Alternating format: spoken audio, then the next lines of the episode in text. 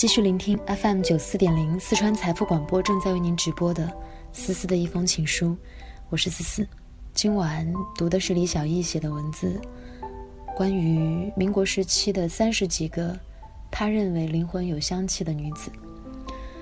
很有意思的是，在编辑这一本书的过程当中，他把曾经和同一个男人发生过故事的那些女子都编在了一起。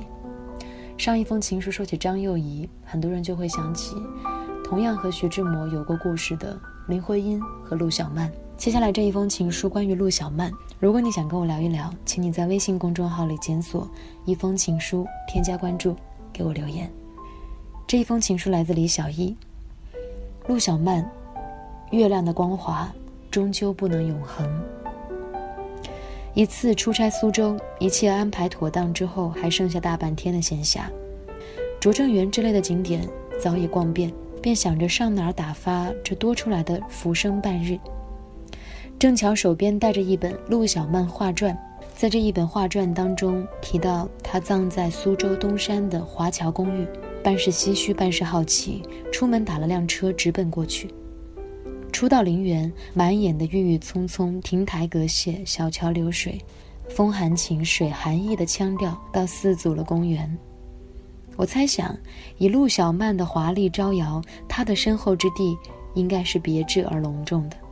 抱着这个念头，竟然遍寻而不见，倒是偶遇了董竹君、乔冠华、陆文夫的碑铭，不得已找管理员帮忙，终于在一个不起眼的角落。找到了他的纪念墓，出乎意料的简陋和窄小，碑面几乎被“仙姑母陆小曼纪念墓”几个大字占满，字迹质拙而朴素。旁边一针椭圆形的黑白小像，眼波流转，短发齐耳，很清丽，只是分毫没有当年十里洋场上顾盼神飞的名媛派头。名媛大致是全世界女子都渴慕的幸福职业，不用朝九晚五混职场，不必锱铢必较操持家，只要装扮的优雅得体，待人接物雍容大方，懂一两门外语，会一两项才艺，便能够在社交场呼风唤雨，收获爱慕与掌声。只不过他们也有自己的 boss，第一个 boss 是父亲，他的起点决定了名媛是否拥有与职业相匹配的家庭出身和教养。也为名媛奠定了嫁给名流的基础。第二个 boss 是丈夫，他的高度决定了名媛最终的职场地位和能否把这个职位持续的稳固的做下去。所以选对跟对 boss 至关重要。作为民国初期南唐北路的名媛代表，陆小曼的职业起点很高。父亲陆定早稻田大学毕业，与曹汝霖、袁观澜、穆香瑶等民国名流都是同学，也是日本首相伊藤博文的得意门生，担任民国财政部司长和赋税司长多年，还是中华储蓄银行的主要创办人。母亲吴曼华也是名门之后，多才多艺，既善工笔画，又有深厚的古文基础。他一九零三年出生在上海南市孔家弄。比张幼仪小三岁，比林徽因大一岁，是家里九个孩子当中的第五个。可是这些孩子在幼年和青年时期逝去，她变成了家中的独女，备受娇宠。这个皮肤白皙、眉清目秀的小姑娘，完全被按照名媛范儿来培养，接受了当时最好的教育。七岁进北京女子师范大学附属小学，九岁上了北京女中，十六岁到圣心学堂学习。他精通英文、法文，能弹钢琴，长于油画，还师从刘海粟、陈半丁、贺天健等名家研习国画。为了开阔眼界，父亲甚至把他送到外交部去实习。在外交部的实习岁月当中，或许是他一生当中才华与兴趣都得到充分尊重与显露的最美好的时光。法国的霞飞将军访问中国，在检阅仪仗队的时候，看到队伍动作纷乱，便努着嘴巴调侃：“你们中国的练兵方法大概与世界各国都不同吧？姿态千奇百怪。”小姑娘用法语答得很随意，说：“哦，没什么不同，大概因为您是当今世上有名的英雄，大家见了心情激动，所以动作乱了。”多么漂亮的马屁！霞飞先生暖耳暖心，对他刮目相看。一次节日聚会，几个洋人百无聊赖，为了取乐，用烟头去烫中国孩子手上的气球，砰砰的爆炸声吓得孩子们大哭不止，肇事者取乐似的嬉笑。中国孩子就是胆小，他立马借了一根香烟，冲进了一群外国孩子的中间，噼里啪啦猛戳洋娃娃的气球，洋娃娃们同样涕泪纵横。噙着烟，他优雅自若地说：“洋娃娃的胆子也不见得大哟。”外貌俏丽，性格憨直，反应灵敏，才华横溢，她理所当然的成了外交部的社交明星。只是追捧和簇拥对于一个少女未必是好事。她太痴迷于众星捧月的感觉，以至于分不清生活与梦想的边界。虽然他通过了名媛岗位的一切职业培训，却从没有接受过正规的大学教育。在他的教育体系当中，爱情和婚姻是必须的，至于生活的意义和成就，则是若有若无的点缀。所以，他绝不会像潘玉良那样努力，凭借自己的钻研在画坛上出人头地，赢得身份和尊重；也没有必要像林徽因一般上下求索，怀揣着改造社会的理想与信念。他只希望成为一个名流的耀眼的太太，得到热烈的爱情、壮阔的住宅、华美的衣服、体面的朋友，以及世上一切美好的东西。他理直气壮地觉得自己应该享受这些，却不愿付出分毫的努力和妥协。一九二二年，他十九岁，在父母的安排下嫁给了王庚。这场豪华的婚礼，伴娘包括曹汝霖的女儿、张宗祥的女儿等九位。此外，张爱玲的继母、两度出任民国总理的孙宝琦的七小姐孙用帆，也是陆小曼名媛闺蜜团的重要成员。王庚显然是一位合格的 boss，西点军校毕业，与艾森豪威尔是同学，既有文科修养，又有军校背景。从航空局委员到陆军上校，再到交通部护陆军副司令和陆军少将，升职的速度堪比火箭。前途无量的 boss 王完全能够为他提供需要的名媛生活与关注度，却排解不了他的苦闷。百无聊赖的小娇妻在日记中这样写道。他们看来，夫荣子贵是女人的莫大幸福，个人的喜乐哀愁是不成问题的，所以也难怪他不能明白我的苦楚。他的苦楚究竟是什么呢？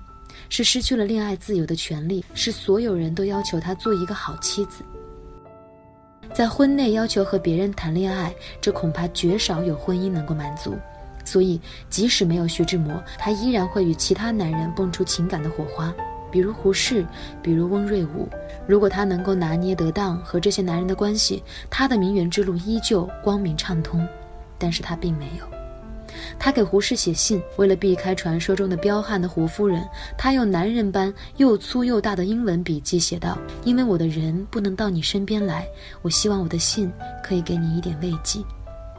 我这几天很担心你，你真的不再来了吗？我希望不是，因为我知道。”我是不会依你的。这些信都写于他与王庚尚未离婚、与徐志摩的恋爱当中。至于写给徐志摩的那一些著名的情书，上了年纪再去看，真的是需要相当的耐心。如果没有特别出类拔萃的写作技巧，那些蜜里游调、喋喋不休的倾诉，读起来实在是絮叨而肉麻。他对他说：“摩，第一个人。”能从一切的假言假笑中看透我的真心，认识我的苦痛，叫我怎能不收起以往的假面，真正的给你一片真呢？徐志摩回应道：“啊，我的龙，这时候你熟睡了没有？你的呼吸调匀了没有？你的灵魂暂时平安了没有？你知不知道，你的爱正含着两眼热泪，在这深夜里和你说话，想你。”疼你，安慰你，爱你。他费尽周折的和懂他的他在一起了，果真从此就幸福了吗？他一如既往的呼朋唤友，吃喝玩乐，而自己的老公有几件衣服是否完好，他全然不知。徐志摩只能埋怨说：“我家真算是糊涂，我的衣服一共能有几件？你自己老爷的衣服，劳驾你得照管一下。”他的这些埋怨，他听不进去，回信道：“上海房子小又乱，地方又下流，人又不可取，还有何可留恋的呢？来去请便吧，着地本留不得雅士，夫妇何言？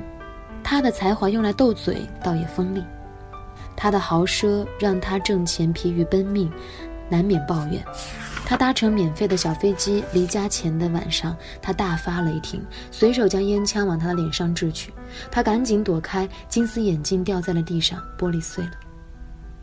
他以前也经常使性子，但如此对他动怒、暴粗还是第一次。他伤心至极，一怒之下离家出走，第二天下午才回去。一到家，便看到他放在书桌上的一封信，读完之后悲愤交加，却又气急无语，随便抓起一条上头有破洞的裤子穿上，提起平日出门的箱子就走。他最后那封信究竟说了什么，也无从得知。两天后，他飞机遇难，送给他免费机票的南京航空公司主任宝军舰亲自给他报噩耗，但他不能相信这是真的。他把报噩耗的人挡在了门外，不得已，宝军舰只能够去找徐志摩的前妻张幼仪，因为徐志摩的父亲和儿子与张幼仪一起生活。张幼仪冷静地派了十三岁的儿子徐基凯和自己的八弟去山东认领尸体。后来张幼仪说：“陆小曼出了什么毛病？打从那时候起，我再也不相信徐志摩和陆小曼之间共有的那种爱情了。”当年刚刚丧妻的侠史首富徐申如，白发人送黑发人，挽联中的哀痛让人揪心。考史诗所在，沉香卓越，文人横死各有伤心，尔本超然，岂期邂逅罡风，亦遭惨劫。自襁褓以来，求学从师，夫妇保持，最怜独子，母亲逝矣，人使凄凉老妇，重复招魂。老人恨他切齿，许多朋友何敬武、胡适、林徽因、金岳霖等不肯原谅他，认为他的铺张是害死徐志摩的凶手，纷纷与他绝交。这些人都没有想到，从此他变了一个人。他不再去社交场所，不再相宴，闭门谢客，画画与编志摩文集是他后半生最重要的两件事。徐志摩去世后的三四十年中，他为他编写了《云游》《爱美小札》《志摩日记》《志摩诗选》《志摩全集》等等书籍。时过境迁，往事如烟，别人早已各有际遇，只有他一直关心着徐志摩文集的出版，一遍遍地跑出版社，希望又失望，努力却从不放弃。他希望用实际行动表达爱和思念。可是他同时与翁同龢的孙子翁瑞武同居了快三十年，不然他怎么生活呢？他的卧室里一直挂着徐志摩的大幅遗像，从来没有摘下来过。每隔几天，他总要买一束鲜花送给她。他对王映霞说：“艳美的鲜花是志摩的象征，它是永远不会凋谢的，所以我不让鲜花有枯萎的一天。”他用他那首漂亮的郑恺写下《长恨歌》当中的两句诗：“天长地久有时尽，此恨绵绵无绝期。”放在书桌的玻璃板底下。他不再注意自己的形象。王映霞回忆说：“小曼把自己糟蹋的厉害，牙齿全部脱落，没有镶过一只，已经成为一个骨瘦如柴的小老太婆了。”而那个时候，她不过四十岁。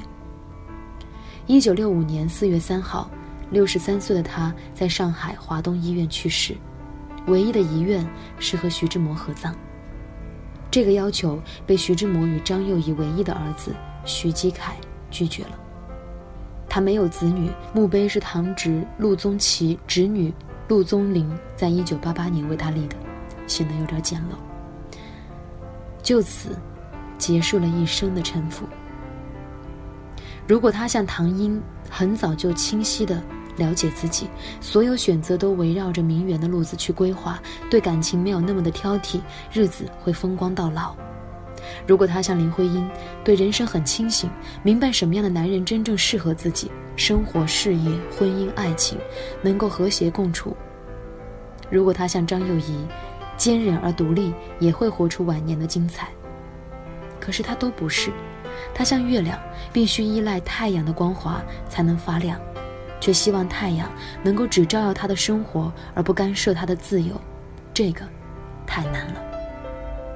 他虽然才华横溢，却没有想过用自己的任何一点才艺筹划生活。相反，他花在这些爱好上的金钱难以计数，远远超过了他和他选择的伴侣能够承受的范围。他一辈子活得旁若无人、逍遥自在，却从来没有得到世俗的两情相悦和现实安稳。他灿烂繁华肆意的身前，与凄凉寂寞飘零的身后，反差的让人唏嘘。多情善感的他，渴慕一个既有很多很多钱，又有很多很多爱的人。只是，有很多很多爱的人，往往挣不到很多很多钱，而有很多很多钱的人，又付不出很多很多的爱。他的痛苦似乎早已注定。优渥的出身，清丽的相貌。最好的教育，让人侧目的才华，甚至男人们趋之若鹜的宠溺，他一直像一个被惯坏的孩子，理直气壮、肆无忌惮地享用生命的馈赠，在前半生里没有半分的珍惜。于是中年之后，曾经的家人孤独地吞咽着自己酿造的苦果。这里是思思的一封情书，我是思思。如果你想跟我聊一聊，请你在微信公众号里检索“一封情书”。添加关注，给我留言。